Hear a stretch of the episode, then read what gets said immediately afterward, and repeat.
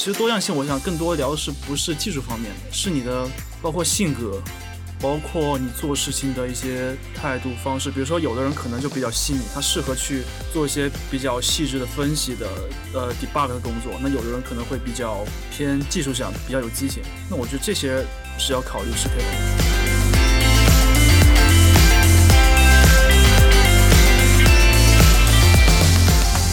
就我理解的这种风暴期，大家认为这个环境相对安全，那大家才会愿意去发表一些观点。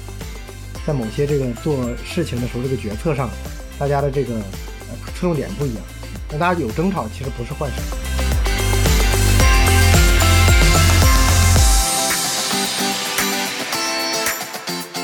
团队组建它其实本身就是一个动态过程，在这个过程中呢，既要顺其自然，因为有的时候会被动的做很多选择，但是也要积极主动吧。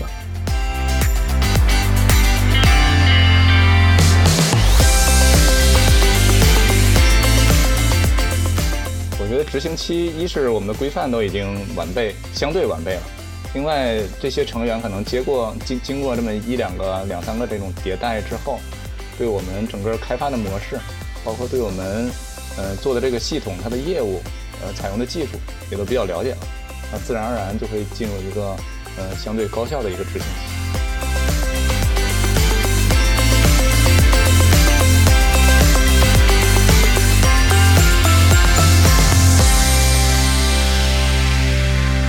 大家好，前几期我们聊了泰克利的角色的认知、影响力、技术，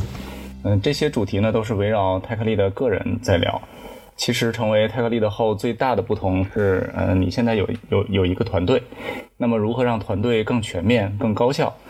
成长得更快，嗯，将是你首要思考的这些问题。那么这期我们要聊的主题呢，就是团队的组建和发展。嗯，我想先聊一聊我们团队组建的一个经历。嗯，因为我们的一个起点都是从呃组建一个团队开始的。嗯，其实我个人呢，作为泰克利的带团队已经有呃十多年了。第一次组建团队可能已经是十年前了。当时是我是作为甲方的一个泰克利的。那我们团队当时的构成也比较特别，主要是由呃供应商或者说是那个外包的同学来提供开发。然后是甲乙方双方这种混合的呃这种组成团队的方式，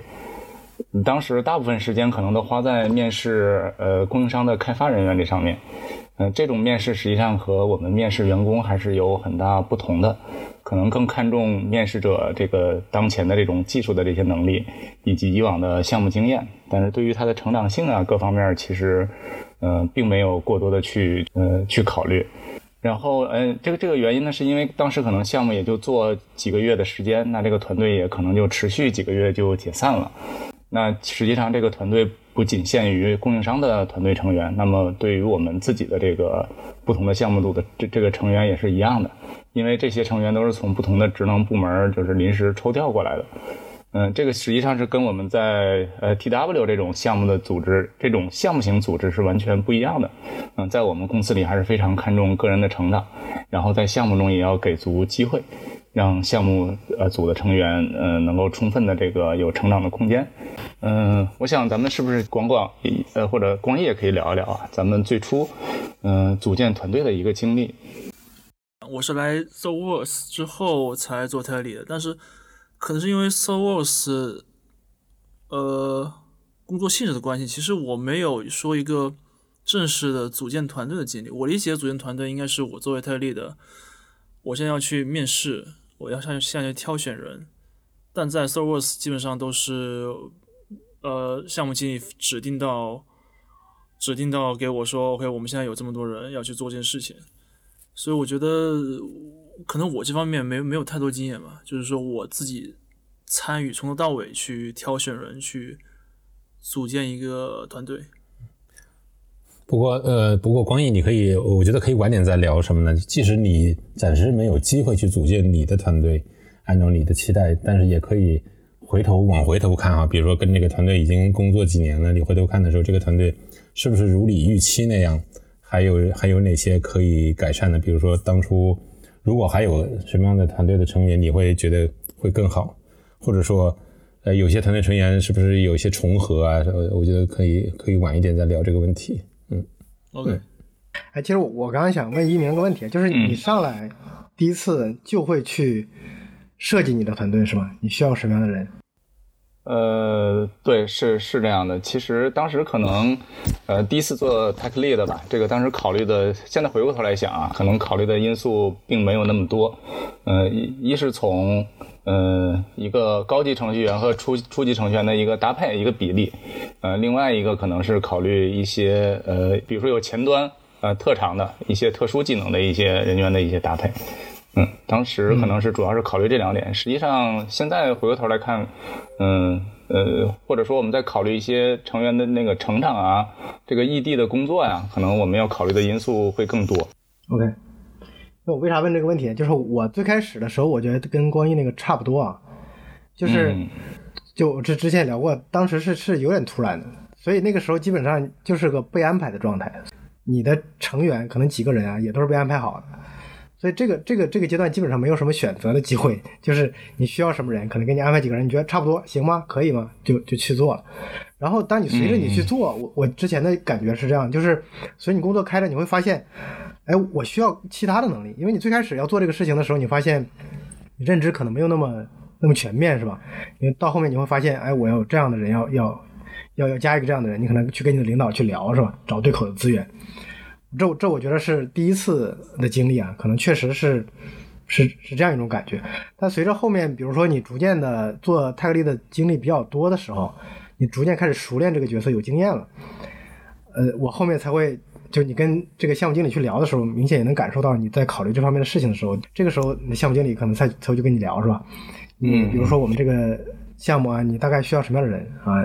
然后我可能会根据这个我对项目的技术的理解。啊，去提要求是吧？所以我的感觉可能作为一个泰克力的，呃，去组建团队，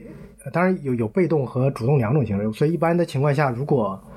呃经验相对丰富，我觉得可能嗯，就像一鸣你刚刚说的这种，可能我会去主动参与到这个过程里面，甚至你可能会被要被要求参与到里面去。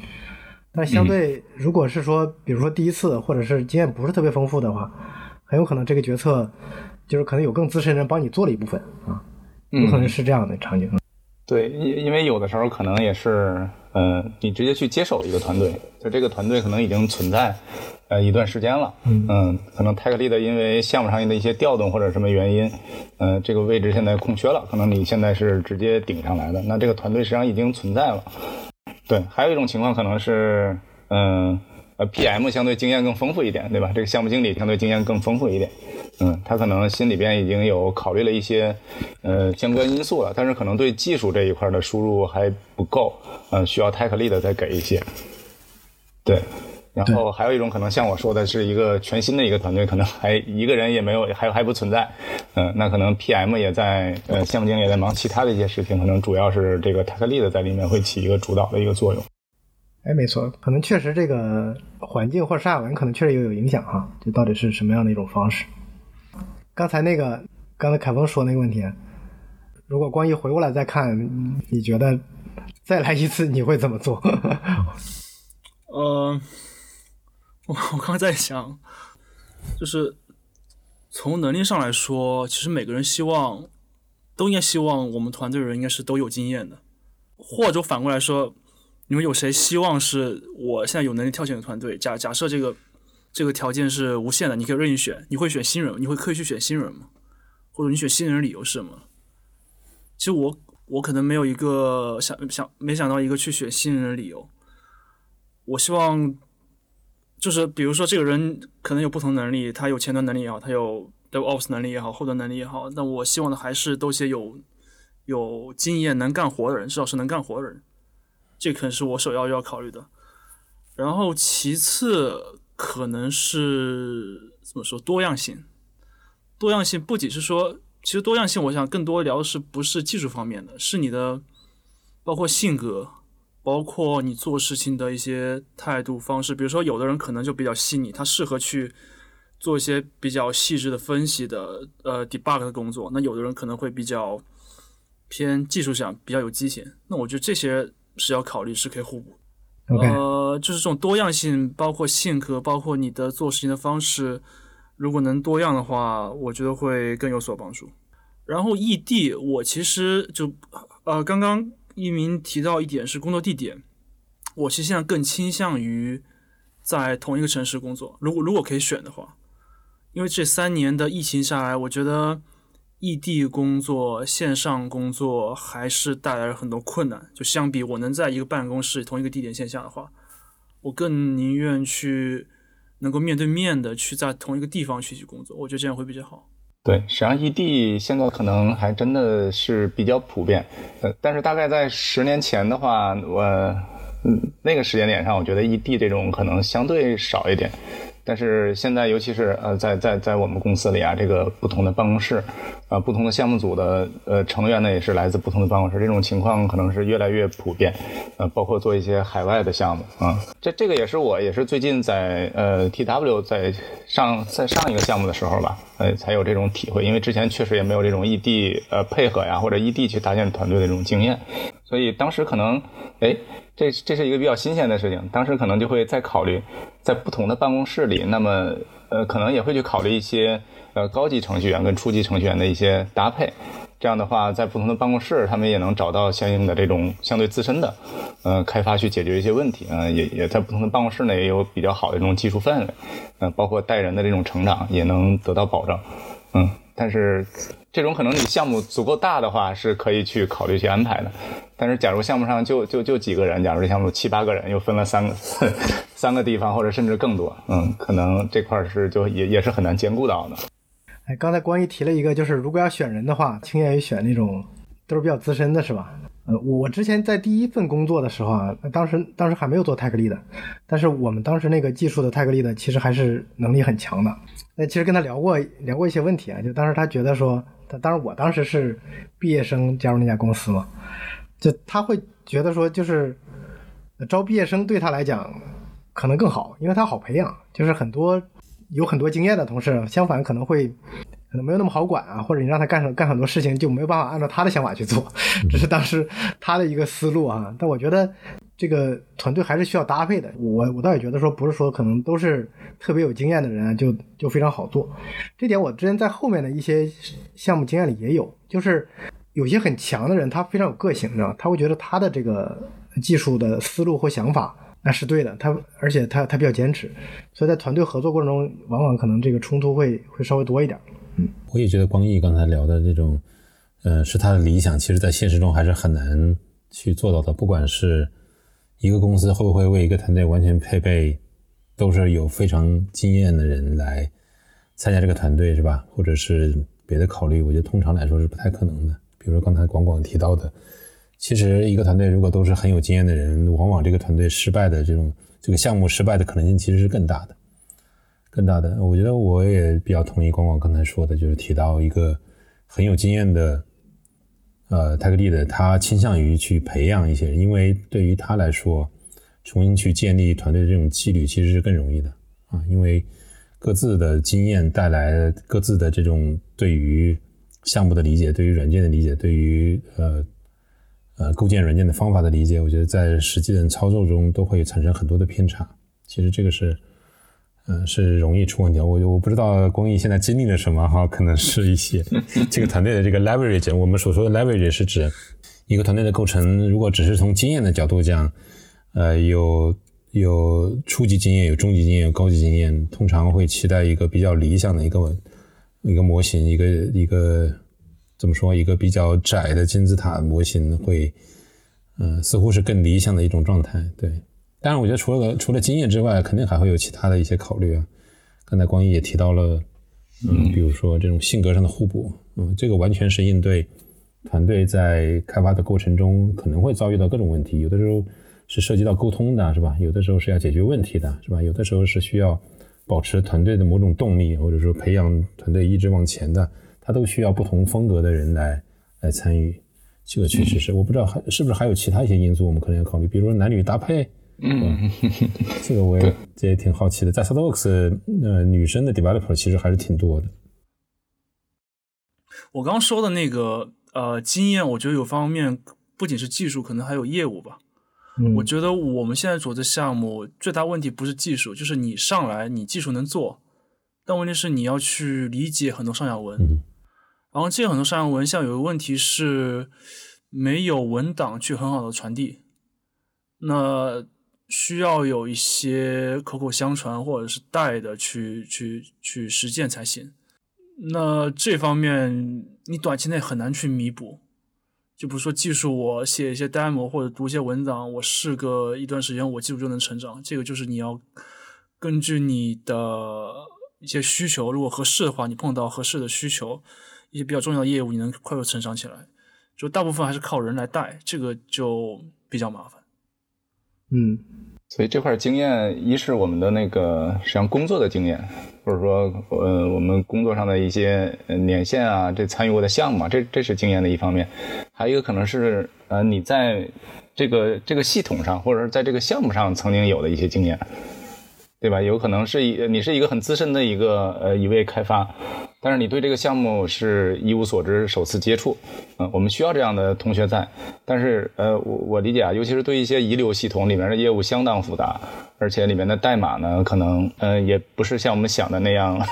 呃，非常的干净或者很很好读。所以这个时候我们就需要有一些可能他，呃，工作的年年头不是那么多，但是他在这个项目上已经待了很长一段时间了，那他有一些知识对项目的一些潜在的一些坑，他非常的了解。嗯，那同样这种同学，我觉得也是呃不可或缺的。嗯，那其实我们在呃组建好一个团队之后呢，嗯，后面会经历这个团队成长的各个不同的时期。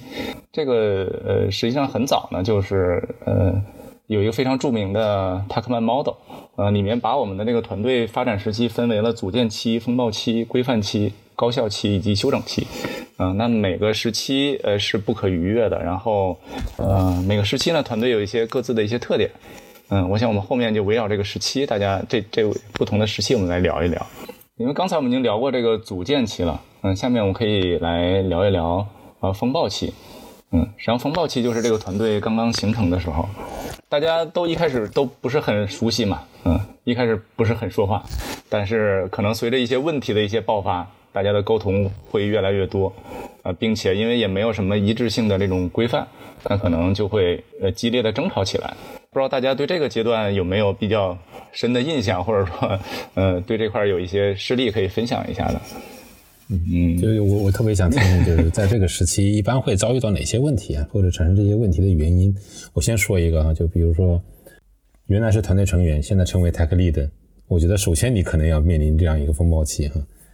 呃，通常来说比较容易遭遇到大家对你不是很服气，你就突然被领导指认了一个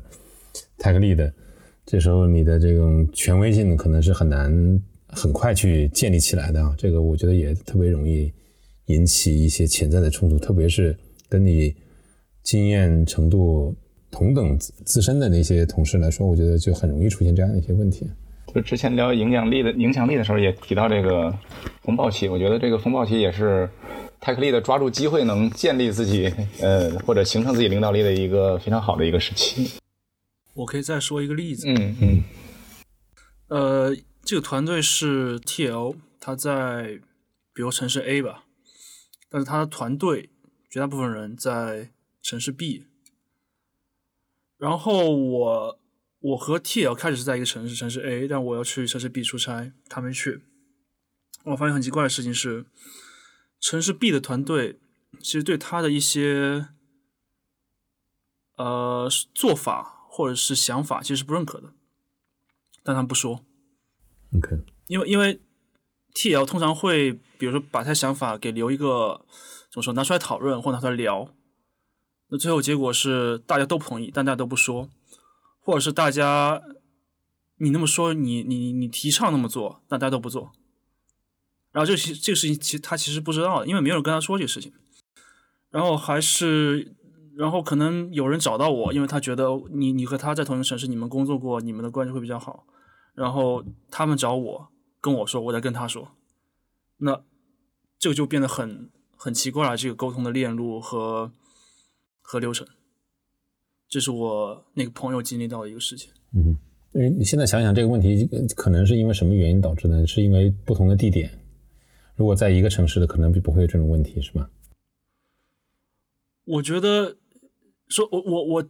觉得说也是一个信任的问题。那信任它不是说呃，我今天跟你聊，比如说我，我觉得解决信任方法是沟通嘛，我们聊天了解嘛。但问题是，沟通这个事情不是说我今天跟你聊完了，我就马上信任你了，它还是需要有个时间积累的过程。嗯，所以我在想这个事情的时候，我觉得这个问题，某种意义上，我觉得要接受它，去解决它，但是不能指望说有灵丹妙药，这件事做了就解决了。你遇到新的团队，我觉得不熟悉的人，你你肯定要有一个呃逐渐信任和磨合的过程。嗯我觉得你提到一个特别重要的点，也许在风暴期所面临的最重要的团队问题，可能就是信任问题了吧？嗯，实际上我觉得这个，呃，像像光毅所讲吧，这个，呃，他们可能在风暴期，大家本来是有一些激烈的争吵，嗯，大家共同需要制定一些规则规范，嗯，反而大家没有爆发这个争吵，而是埋在心里了。嗯，或者说我就呃，你告诉我这么做，OK，对对对，就这么干吧。嗯，但这实际上呃是有潜在隐患的。呃，回到这个问题上，那怎么在风暴期能真的引发大家呃去讨论呃去沟通？呃，因为呃一开始大家确实都不是相互了解，呃，肯定呃信任也无从谈起了。嗯，那怎么引发大家一起去讨论，一起去抒发自己的这种想法？嗯，那可能也是 T L 需要去考虑的。嗯，而不是说，我我觉得可能作为泰利的自己应该有一种感觉啊，这个在刚组建的团队里，我说任何话没有任何反对的声音，OK，那我觉得这是有问题的，嗯，这并不是一个特别非常正常的一个表现。就我刚才在想啊，光爷说那个问题，我是觉得是不是这个团队组建期这个过程，可能就没有做到一个相对比较好，大家这种这种融入，就就可能就也就没有这个所谓这个风暴期了，就是。就它它轨迹是不是可能就不太一样？就是因为大家就不会争吵。因为我理解的这种风暴期，比如说有，它可能争吵的是说，我认为这个环境相对安全的，即便是说，呃，我们可能是技术上的冲突啊。就比如说你这个技术能力，呃，你的经验和我的经验不一样是吧？我会觉得说，我是想这样啊，你想那样，那我们就来一起讨论一下这个东西是什么。但我理解这个这个是说大家。啊，相相互都熟悉之后，大家认为这个环境相对安全，大家才会愿意去发表一些观点。啊，比如因为刚刚上项目，我觉得啊，不管是谁一刚上项目，除非他特别自信，是吧？否则的话，一般情况下都会看这个项目哎到底是怎么怎么运作的，是吧？他的这个上下文是什么样的，然后大家是怎么做事情的。当他会觉得说，哎，当我去发言没有什么风险的时候，他可能就相对安全，他会他会积极发表观点，比如说技术上的啊，我会觉得说这个这个地方我认为这样做合理，他会说那样合理，对吧？所以这个可能会产生很多技术上的这个观点冲突。另外一个就是在某些这个做事情的时候，这个决策上，大家的这个呃侧重点不一样，是吧？这种情况下，这个风暴期可能会比较。冲突会比较多，就这种冲突，就比如像刚刚凯蒙说的，那你做一个泰克利的那大家都会相对安全的。你比如说，大家以前都很熟，技术也差不多，也比较熟悉，所以这个时候我会跟你说，哎，那你你这个你你这个方法不对是吧？那可能他也会直接出来出来就说，啊，但我说就这种啊，就是理论上来讲，这种我其实觉得不是坏事对，就是这种争吵其实本身。就像刚才跟关毅举那个例子相反啊，就如果一点争吵都没有，一点观点都没有，我倒反觉得是，反倒觉得是一个，这个这个项目其实很危险。但大家有争吵其实不是坏事情，就只是这种争争吵，它不是说针对人的或者针对我们只是在讨论事情了。就这种氛围其实是非常，我我个人觉得是非常好的。只是说在某些需要控制效率的时候，我们有可能要控控制这个这个争吵的范围和时间，是吧？我觉得广广刚意思是不是说热暴力其实要比冷暴力要？好一些，对，就是就像你刚刚说那种场景，其实就很难。就是我想问你什么啊，你永远不不说不对，但是你又不做，这种事情就很难办，你知道吗？就是如果他争吵，其实最后啊，大家一定会达到一个平衡点，对吧？一般会的。就是比如说我们四五个人坐一起，即便说我达成不了一致，因为这个东西是啥？软件开发本身就是一种知识型的工作，需要一定的创新性，是吧？所以这个决策到底好还是坏，其实每个人他的这个。想法，我觉得从某种角度来讲，不能说完全是错的，因为你现在做的决策，你未来，比如说你再过半年或到一年再看，我觉得都有问题。那你当下的决策只是一个权衡嘛？这个权衡就是大家角度不一样，你的输入一点，我输入一点，然后大家可能一堆人坐在一块儿，有可能是说最后大家投票可能能选举出来一个，或者是少数服从多数，是吧？就是大家会发现，呃，这个意见随着随着聊的越来越多，是吧？这个信息越来越多，大家可能会觉得哪种好，哪种不好。但这始终是一个在明面上再去讨论出一个结果来，或者是说大家一起，哪怕是说有人妥协达到一个结果，那这样结果其实也是一个集体行为，它并不是这个这种这种个人的这种行为，或者是对谁不认同导致的一种行为。哎，光义，你们当时这个团队是一个？新组建的还是也是一个呃，TL 就是接手过来这么样一个团队？呃，新组建的。新组建的，OK，嗯，嗯，那我理解是不是可能团队成员的这个性格搭配上，嗯，可以做一些调整？嗯，对，因因为那个呃。呃，那个我我我觉得可能不是因为 T L 面试的这个问题啊，因为之前我曾经看过一本书，嗯，那书里讲这个说团队不要害怕这个争吵，嗯，有一些泰克利的可能害怕争吵，或者说一些管理者害怕这种争吵，他就招人的时候专门挑这种，呃，比较服从型、听话的，对对对。但是我想咱们这可能不不是这种类似的情况，嗯。但是如果团队运行一段阶段阶段之后，可能发现团队的这些成员需要一些调整，有的时候动一动，可能也未尝不是一件好事儿。我觉得。哎，所以我刚才觉得一鸣这个上面咱们聊的那个那个多样性啊，确实，如果在这个团队里找一个能活跃气氛的，带着大家说话的时候，可能也会好一些。所以这个这个就是多样性起的作用，是不是？对，多样性起的作用。然后另外，对，包括那个同样的这种，比如呃，经验相对对等的这些同学，可能更容易产生一些讨论。对，如果像广广举那个例子啊，都招一些毕业生进来，可能啊，那那那那就泰利的说什么就是什么，基本上大家也不会提出什么反对的这种想法，因为毕竟经验上是有很大差距的。在在风暴期，除了对于泰克利的的一些潜在的质疑啊，可能还会有什么问题呢？还是说我们在说风暴期的时候，就是指争吵啊，或者是什么？嗯，风暴期实际上就是因为我们没有特别明确或者是成文的一些规范，所以在做事情上可能大家嗯呃不能说谁谁是对的谁是错的，只是想法不一致而已。嗯，所以可能需要大家充分的去表达自己的想法，然后呃做一些充分的讨论。嗯，其实上也是相互熟悉，整个团队成员之间相互有句话叫不打不相识嘛。这个吵几次，这个团队成员之间就相会熟悉起来了。嗯嗯。这样的话，嗯，实际上带来有一个负面的影响，就可能我们的效率会比较低，呃，因为可能一个外人看起来比较简单的问题，可能一讨论一个多小时就花进去了，而且是整个团队都在参与其中，可能看起来就有几个人在积极的发言，但是整个团队的时间都花在这一个问题的争吵上了，嗯，实际上有的时候不一定是跟泰克利的争吵。某两个同学之间都可能针对某一个观点不一致发生一些讨论或者那种，嗯，我们叫它争吵也好，但是最终还是需要达成一致。嗯，这个时候可能泰克利的有意的去控制一下这个讨论的时间，避免这个效率过于低下。嗯，那我们可以呃稍微拓展一点讨论，就是经历这样一个风暴期，进入到规范期，到底需要形成哪些规范呢？就是需要，比如说刚才一鸣提到的，就是要达成一致啊。到底有哪些东西需要达成一致呢？其实我想这也是，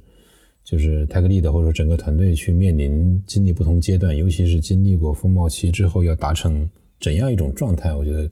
是很很需要去被明确的。比如说我能想到的哈，比如说代码的规范，比如说提交代码的纪律，是吧？嗯。呃。嗯，比如说团队这个协作的一些流程，不同角色之间如何协作，还有什么？就是这所谓的规范到底包括什么呢？其实会让这个团队处于一种高效运运转的一种状态。不能有歧义吧？我觉得，就是当我们在说一件事情的时候，嗯，大家理解是一致的。嗯，对。可能一些比较具体的，都是一些非常，甚至说有一些都是很细节的一些问题。那就像凯峰说的这个。提交代码的这个呃 comments 我们怎么去写，对吧？就有一些是很小的问题，稍微大一点的可能是，呃，我这个程序怎么去设计，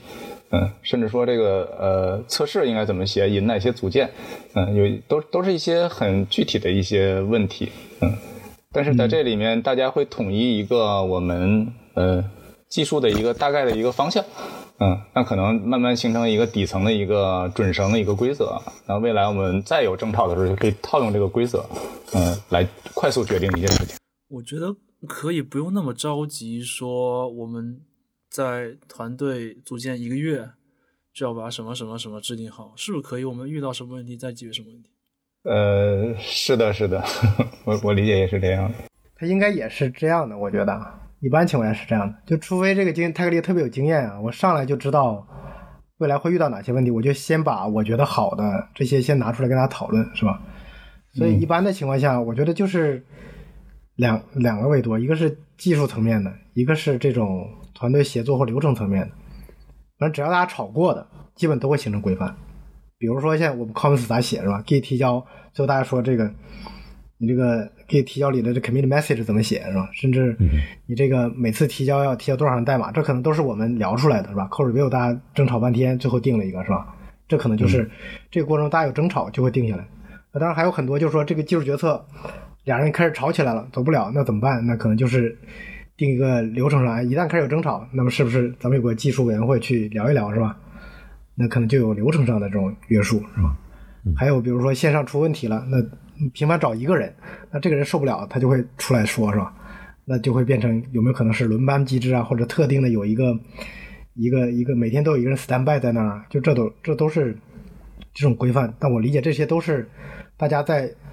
这个过程中遇到问题，然后爆发出来，是吧？把这个问题提出来，然后大家一起讨论产生。嗯。而且我理解，而且我理解这个过程应该是一个比较动态的啊，就不是一个，呃呃，就像刚才光毅提到的，完全是遇到什么问题，然后去思考，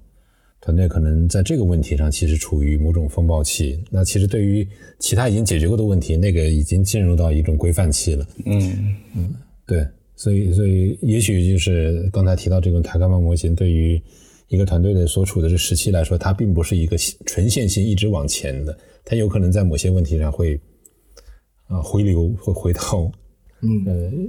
一些时期，然后解决了这个问题之后，进入到某种规范，对吧？它可能整体的状态又往着规范这个方向去了。嗯，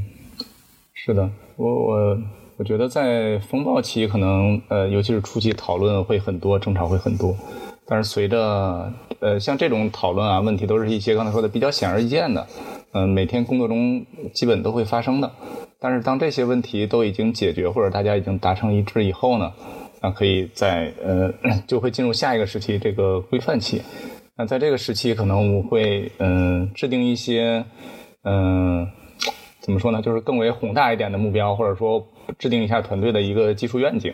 那这样的话，也是从我们已有的一些呃标准和决策上，嗯。能够看到一些我们能够制定技术愿景的一些方向，嗯，那这样的话，整个团队工作起来呢，可能就更像是呃一个人在工作，而不是说每人一个方向，嗯，不是一团散沙，嗯，对。实际上，我觉得可能在嗯风暴期到规范期中间的这个转变，就是哎比较自然，没有那么一个特别明确的一个界限，嗯，对，可能突然就觉得哎最近好像我们。呃，团队爆出的问题越来越少，而且大家也可能更快的达成一致了，嗯，所以这时候一般效率会逐渐提高，是吧？就是该该该遇到的问题，嗯，差不多遇到遇到过了，或者是大家已经有了一些默契的，呃，逐渐形成了一些价值观，这个项目上的价值观是吧？这个这至少大家可能觉得说，哎，我们到底这个团队是怎么决策事情的？大家可能都有一些思路啊。对对对对，是的，是的，嗯。所以这个时候，我们可以考虑一下我们的技术愿景啊，这样能够规范大家整体的一个一个行为。而且像之前，比如说这个，呃，在风暴期，可能我们制定了一些规则，嗯，当时讨论完就出了一个结论。那在这个时候，我们是不是可以形成一定的文档啊？就真的是把它给规范下来了。那未来我们也不需要再讨论新人上下项目的时候，可以直接就参考文档，呃，来做事情就好。这样的话，对于团队来说，是不是自然而然就进入到执行期了？呃，就是整个团队的效率就可能会起来了，对吧？嗯，我觉得执行期一是我们的规范都已经完备，相对完备了。另外，这些成员可能接过经经过这么一两个、两三个这种迭代之后，对我们整个开发的模式，包括对我们呃做的这个系统它的业务呃采用的技术也都比较了解了，那自然而然就会进入一个呃相对高效的一个执行期。而且往往这个时期。对于团队来说，也不是一个静态、一个稳态的一个一个事物哈。我觉得这时候可能会有人离开团队啊，是吧？嗯嗯。呃，换到别的团队离职啊，或者从别的团队再加入新的人进来啊，给你换个泰克利的。嗯嗯。然后再加入俩毕业生，是吧？这个团队可能又处于一个另外一个状态了，又回到某种风暴期经历的一种变换。我觉得这可能都是一个很自然的一个过程。所以刚才我们讨论了很多在不同的时期可能遭遇到的问题，以及需要形成的规范，以及如何解决这些问题，我觉得都会循环性发生。对，嗯，应该是这样的。因为到执行期，实际上就是流程和规范已经有了，是吧？大家都知道怎么做了，也不需要互相讨论，所以效率会很高，是吧？但时间长了之后，经过一段时间之后，我觉得很多很多人就会觉得这个是这个工作对他来讲就没有特别多的挑战了，甚至有些人就非常熟悉了。那那可能我在这方这里面已经锻炼了，或者是我获得了很很多的提升，那在这儿没有挑战，可能就会像凯王说的，我就换一个项目，是吧？那可能就会有一个有个变化啊。哎，刚才广广说的提醒了我啊，你们有没有遇到过这种情况？就是当当团队已经进入到高效的这种运运转的这种状态，进入到执行期的时候，呃，它某种程度上也会意味着僵化，是吧？意味着保守。我觉得这个是很容易在这种状态间做这种呃不为人所觉察到的这种转移。有人会刻意的去引入一些不稳定的因素啊，比如说这个人员的调换。来让团队处于一种保持某种活力啊，对吧？重新进入一个短暂的风暴期，然后或者说作为一个有资深的 tech lead 来说，他嗯知道团队处于一种比较非常稳定、非常惬意的这种状态的时候，其实对于团队来说并不是一个好事情啊。它可能往往蕴藏的一些风险，或者让让团队太习以为常了，呃，自然会缺少一些呃。比如说我们所说的这种责任感呢，我觉得都会都会滋生这些比较保守的一些消极的一些情绪出来。嗯，这时候会做一些有益的一种搅动嘛？我今日的搅动大部分都是来自于团队之外的人，或者说新加入团队的人。嗯，团队内自己发起的很少，好像没有。我觉得会不会有一种，是因为我怎么说，有一种存在即合理的想法，或者是为了服从某种权威，就不会去打破什么。包括你自己也没经历过。那比如说有团队外的人，他他们可能做过一模一样的事情，他会他就明显感觉到，OK，我那个做法会比你们这个做法更好，所以他就会主动提出来。但可能团队内。不是很多人有这方面经验，所以他就会选择是遵从。嗯嗯，我觉得凯峰说这个是一定存在的，就是从团队内可能察觉不出来。就是我这个团队相对稳定的时候，比如说这个泰格例子走了，那我可能有一个这个泰格例子 backup，就他可能对团队也很熟悉，其实他直接顶上团队也不会有什么风险。就是我我理解这个可能就是执执行期的一个。这个比较好的点，大家协作非常顺畅，甚至某一两个人都，哪怕一个关键角色暂时离开，其实可能也不会有特别大影响。就是对团队来讲，可能感受没有那么明显，但是确实对个别人他的挑战会提升。但是这个从我觉得从公司层面或者从组织层面，他一定会有这么一个考虑。比如说你你你已经展现出来足够的胜任力，足够胜任这个事情，甚至你在这个超出这个项目的角度来讲，还能体现出一些。那很有可能有有合适的机会，一定会把你抽走，是吧？甚至还会有一些其他人进来，就像刚才光一说的，所以我觉得这种场景肯定是存在的。嗯嗯。但我其实还想到另外一个角度啊，就是如果这个场这个这个团队其实假设没有外外部的搅动，其实我我觉得其实，在团队内部也会逐渐的形成一种怎么说呢，惰性也好，还是什么也好，就是其实这个团队其实可能进入到也不见得是一一个一个一定会一个非常好的一个状态，就是因为啥，大家都很熟悉。就是也不会再像刚开始风暴期那样，我不会激烈的讨论说每一个决策大家都出来，哎，讨论半天的时候，大家要找一个最相对合理的点，因为我们很熟悉，我做一个决策，大大家相互也比较信任，那我不需要去商量，是吧？那这时候我的决策其实完全取决于我自己技术怎么想。我其实呃可以举个例子，就之前这个其实我说过好多遍了，就是在设计上的一个，就是我们之前有一个订单其实比较复杂，是吧？那那要改这个核心逻辑其实很难，就是或者是你需要的 effort 非常大，你改改完了之后很有可能上线会有问题。那如当时我们有个需求要加一个新的一种类型，那当时那那团队里就做做的时候，那个开发同学就做了一个决策，是我把这个流程 copy 一份啊，我改这个这个就相当于是我在这个分支上去改它。那其实两种我就不影响，我不影响你线上已有的功能，那我又可以完成我这个就只有自己新加的功能。那其实从当时那你要做的话，相对比较简单是吧？上线也快，那时间时间和上线风险上其实都还好。但从长远上来考虑，那我未来的问题就是我每次改的时候就要改两遍。就因为它俩毕竟是一个东西，那么后来发现好多场景就是线上出现比较多的问题，就是我每次这个订单流流程有一点点变化，一上线就会发现对那种订单类型就不适用，是吧？就这个这个问题就会比较多，所以这也是我觉得在这个呃执行期可能会有的一些问题。大家都会觉得我对这个项目非常熟悉，然后我做的决策应该也没有问题，所以他会选择就是有的时候就。不会大范围的开展讨论，那有时候他这个技术决策很有可能就是跟这个这个长远的价值观不见得是匹配的啊。是的，我我觉得广广说的激发了我的很多一些想法跟回忆啊。就比如说，我还是目睹过有些团队，呃，这个团队真的经历过很长时间，对吧？好几年，整个团队来说，呃，因为人数众多，他即使偶尔会有新人进来，老人出去，对于整个团队的状态影响，呃。并不大，嗯，就很多的规范它就已经形成了，甚至说白了，我觉得已经某成为某种遗遗产，嗯，成为某种遗留系统，因为他们本身就是在工作的遗留系统，所以这个时候，因为这种大家彼此熟悉，像刚才光光提到的，就是你好我好大家好，就是，呃，反而并不容易去产生一些变化，反而会对。设计设计上，或者说做技术站的这种选型上，都会相对来说偏保守。嗯，这也是比如说我这些年工作的一个感觉哈，就尤其做软件这个事情，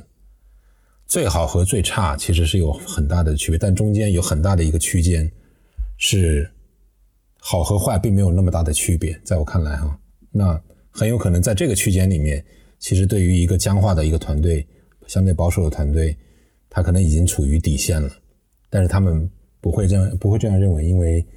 以他们的经验，对这个系统的熟悉程度和业务的熟悉程度，他完全能把出现的问题都能解决掉。但是到底他们还是在构建一个不停的在像一个业务系统上不停的去添加一些修修补补的东西。呃，本质上来说其实是这样。对，所以我想有经验的人还是会尝试去。呃，主动的哈，我的意思，其实我刚才问这个问题也是说，是不是会去主动的做一些变化，引进入一些新鲜的血液，包括对于呃架构啊做调整的，对吧？我觉得还是会有一些问题，但是是不是所有人，呃呃，是不是有足够多的人会这么做？我觉得还是我还是持保留意见的。我只是在想一种理想的状态，其实应该是这样的哈。对对，被动的状态，被被动的状态其实是很多的。这对于一个企业和组织来说，就像你们刚才提到的。它需要这个团队有有这种 leverage 是吧？有需要有不同的成员才能保证这个团队，以及对于这个组织发展职级来说哈，发展这种业绩来说，它需要不不停的往前滚动。是的，从企业和组织的角度讲，他也不太相信说完全由最资深的人来组成那个公司，这个公司就会无敌了。我觉得永远都不可能做到的。对公司他自己，那再再换一个角度，出于成本的考虑，他也不可能。呃，都雇雇佣这种最资深的来做，对吧？这是被动的选择。那主动的选择，其实就是我刚才提到的。我觉得这个话题还是挺有意思的，嗯。但我觉得其实比较难，就是大家没有遇到问题。我觉得就就在这个执行期这个阶段，大家的产出能力产出能力是非常高的，所以它可能是在一个快速的输出的阶段。一旦开始遇到一些瓶颈，遇到一些问题，这个应该是触发这些泰格利们去去做一些变更的这么一个契机。我觉得，其实理论上来讲，如果有经验的，他可能这个这个敏锐度会高一些。可能，我有个思路啊，你在团队内培养一种机制行不行？我觉得 Rachel 算一种。很多问题你没想到，其实其他人想到了。还有 Tag Hard 算一种。我还见到隔壁队有 Free Talk，但我没参与过 Free Talk。嗯嗯，这也算一种。对但是，但是我也见到这种名存实亡的所谓的 Rachel 或者说 Take Harder，对吧？也都是浮于表面的，我觉得也也多的是。对，所以这这种情况下，其实确实需要 Take Lead 或者是需要有这种敏感度的人，他对一次保持警惕啊。我觉得，如果说在执行期需要关注什么问题，我觉得可能恰恰其中之一就是要关注这种可能进入的这种僵化跟保守。嗯。嗯，因为之前我们可能聊了我们团队的这些开发呃成员需要有经验啊、技能啊各方面。实际上，我我觉得回到刚才凯峰这个问题提出的最初啊，我觉得可能还是呃，我用一个词的话就是心态，嗯，就是这团队里面每一个成员的心态，嗯，他是一个积极向上，还是一个趋于这个惰性的这这么一个选择，嗯，那怎么能让整个团队的这些成员一直保持一种，呃，像孩子一般保持好奇心，或者像这个呃最初的这个接触这门技术的时候，保持这么一种呃学习的这种呃热情，那确实是在这个嗯我们在执行期需要认真去考虑的。实际上，在这个在这过程中，可能嗯泰格利的如果呃嗅到了这种这种这种味道啊，那可能会有一些，比如说会安排一些同学去做一些可能之前不太擅长的一些事情，嗯。哪怕是横向的，或者让他做一些 level 更高的一些事情，或者说是呃，比如做后端的同学，是不是可以接触一些前前端，嗯啊，做一做呃其他技术站的一些事情，那另外向上呢，可以让一些相对 senior 的做一些 tech lead 相关的一些事情，嗯，因为每一位同学也都有一个成长的需要嘛，嗯，我觉得是内部怎么去保证大家一个积极向上的心态，这是一个要考虑的事情。那对外可能也是像大家说的，有各种各样的一些外部的一些冲击，可能对我们现在正在处于的一个高效的执行期会有变化啊。比如说有一些项目组成员的一些抽调，嗯，那一些同学可能成长了，他就适合做泰克力的，那他可能就会抽到其他项目组去了，嗯，那他有一个是一个很关键的一个角色，嗯，那这种对会带来一定的冲击，嗯。所以，我所以我想啊，这个团队组建它其实本身就是一个动态过程，在这过程中呢。既要顺其自然，因为你有的时候会被动的做很多选择，但是也要积极主动吧。你你需要去觉察团队处于的某种状态，是吧？它既有这种塔克曼模型去做整体的这种状态，好像是一个线性的一种呃一种表示，但其实它很有可能会在这几种状态中来回跳转，以及要警惕进入到这种所谓的高效执行期的时候，它往往会意味着它的反面是另外一个样子。其实，在对对于一个有经验的泰格利的来说，所以，呃，对于每个时每个时期的这种觉察，我觉得他不应该太懒惰，他应该勤于去，呃，勤于去觉察这个团队处可能处于某种状态，而动态的去做很多调整。嗯，这个是这个是完全是一个自身的泰格利的应该做的事情。对，而且刚才那个光一说的那些活动啊，我觉得。泰格利的也其实可以找一些，呃，像刚才一鸣说的这种积极向上、愿意去挑战的这些同学，去组织一些这种这种活动啊。我们当然得关注效果。那如果是说名存实亡的，那肯定是不行。那么关注效果，把这些该做的活动都做起来，这个团队整个的这个氛围是积极向上的。所以很多问题确实可能大家会站在一个更正向的角度去看啊。对，就像凯峰说的，这个每个。呃，团队发展的不同阶段，实际上呃特点是各不相同的，所以作为泰克力的，还是需要呃随着团队发展这个时间的推移，要不断的去分析团队现在所处的阶段，团队的一些特点。嗯，可能有一些我们刚才聊到的，有一些呃是没有聊到的。嗯，然后是采取一些有针对性的一些行动，而不是说这种嗯对呃每个时期都是一样的。对吧？那个还实际上还是需要有很强的针对性，这样这个团队才能，比如说比较快速的越过这个风暴期，呃，能够比较快的进入我们想要的这个，呃，高效的这个执行期。